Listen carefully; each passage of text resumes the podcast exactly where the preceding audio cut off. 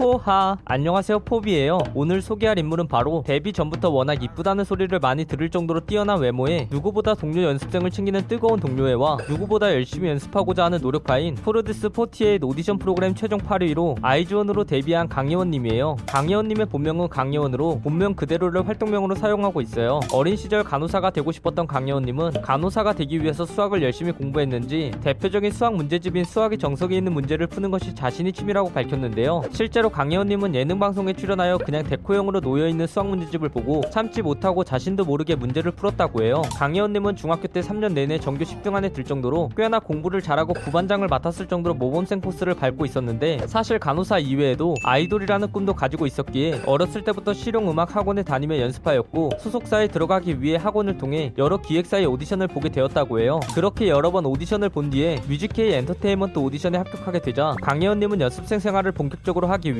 서울로 상경해야겠다는 생각이 들게 되었다고 하는데요. 그렇게 강혜원님은 수많은 아이돌들을 배출한 고등학교로 유명한 한림예술고등학교 연예학과에 편입을 준비하게 되었고 결국 성공하여 편입과 동시에 소속사에 들어가 연습생 생활을 시작하게 되었다고 해요. 강혜원님은 이렇게 꽃길을 걷는 듯 했지만 합류한 소속사가 아이돌 사업부를 접게 되면서 소속사를 나올 수밖에 없었다고 하는데요. 그 이후 강혜원님은 정착할 다른 소속사를 찾기 위해 이리저리 뛰어다녔으나 다른 조건 없이 오로지 실력으로만 소속사를 찾고 싶었기에 2년 동안 찾지 못했고 2년이라는 귀중한 세월을 그냥 날리게 되었다고 해요. 사실 그 데이데이라는 그룹은 멤버들을 확정하며 데뷔하려고 데뷔 예정일까지 잡혀 있었는데 결국은 최종적으로 데뷔가 무산되어서 최종 멤버로 뽑히지 않은 강혜원님에게는 굉장히 다행스러운 일이라고 할 수 있어요. 강혜원님은 이런 실패들을 겪었지만 포기하지 않고 또 다른 기획사를 찾아다녔고 결국 8D 크리에이티브라는 기획사를 들어가게 되었다고 해요. 하지만 이 소속사는 당시에 타 사업을 하다가 엔터 쪽으로 처음 발을 내디딘 신생 기획사였기 때문에 체계화된 트레이닝을 전혀 받지 못하였다고 하네요. 그때 강혜원님은 운이 좋게도 프로듀스 48이라는 오디션 프로그램의 출연자 모집 공고를 보게 되었고 자신이 실력으로는 오디션 우승을 할 수 없다는 것을 제일 잘 알았지만 이 프로그램에 나가서 우승을 한다는 목적보다는 오디션 프로그램에서 해주는 집중 트레이닝을 받고 실력을 향상시키고 자신을 성장시키고 싶어서 출연을 하게 되었다고 밝혔어요. 강혜원님은 데뷔 이전에도 얼굴이 워낙 이뻤기 때문에 오디션 프로그램에서도 비주얼 연습생으로 뽑혔지만 아이돌이 되기 위한 조건인 보컬, 댄스 실력은 남들보다 크게 떨어졌다고 하는데 시청자들은 이를 보고 강혜원은 데뷔하기 힘들겠다 라는 생각을 하게 되었다고 해요. 하지만 강혜원님은 누구보다 동료 연습생을 챙기고 누구보다 열심히 연습하고자 하는 모습을 보여줘서 사람들을 감동시키게 되었다고 하며 결국 최종 8위로 아이즈원으로 데뷔하게 되었어요. 사실 겉모습만 보면 굉장히 낯을 많이 가릴 것 같고 다가가기 힘든 냉미녀의 포스를 풍기고 있지만 실제 강혜원님은 어렸을 때부터 친화력이 좋았어서 많은 친구들과 빠르게 친해지는 인싸라고 해요. 실제로 아이즈원 멤버들 사이에서는 강혜원님을 가장 먼저 결혼할 것 같은 멤버로 선정하였는데 그 이유는 평소 성격이 매우 여성스럽고 애교가 대단해서라고 밝혔어요. 강혜원님은 성격 유형 검사인 MBTI 검사 결과로 ESFP, 즉 자유로운 영혼의 연예인 유형이 나왔다고 하는데요. 이 유형은 대한민국 인구 중 약 5.3% 정도만 해당하는 유형으로 사교적이고 활동적이며 수용력이 강하고 친절하며 낙천적이다 라는 특징을 가지고 있다고 해요. 이 유형에 해당하는 유명인으로는 스트리머 꽃가미님, 유튜버 도티님, 스트리머 이초홍님 등이 있다고 하네요. 그냥 겉보기에는 하루에 다이어트 식단만 먹을 것 같은 마르고 예쁜 몸매를 소유하고 있는 강혜원님은 사실 음식만 앞에 두면 방송이고 뭐고 신경 쓰지 않고 음식에만 집중할 정도로 먹는 것을 좋아하는 먹짱이라고 해요. 그냥 라이브 방송이나 방송만 봐도 강혜원님은 몸무게에 신경 쓰지 않고 막 먹는 모습을 볼 수 있는데 강혜원님이 그렇게 하고도 몸매를 유지할 수 있는 이유는 그저 타고남이라고 해요. 멤버들의 증언에 따르면 강혜원님은 태생부터 살이 잘 찌지 않은 체질을 가지고 태어나서 많이 먹더라도 신기하게 살이 안 찐다고 해요. 대표적인 호불호 음식인 민트초코와 파인애플 피자를 좋아하시나요? 라는 질문에 강혜원님은 민트색은 좋아하는 편이지만 민트초코는 굉장히 싫어한다. 그리고 파인애플 피자도 굉장히 싫어해서 진짜 배고픈데 먹을 음식이 파인애플 피자밖에 없다고 하더라도 먹지 않을 것이다라고 단호하게 말하며 자신은 민초 불호파, 파인애플 피자 불호파임을 밝혔다고 해요.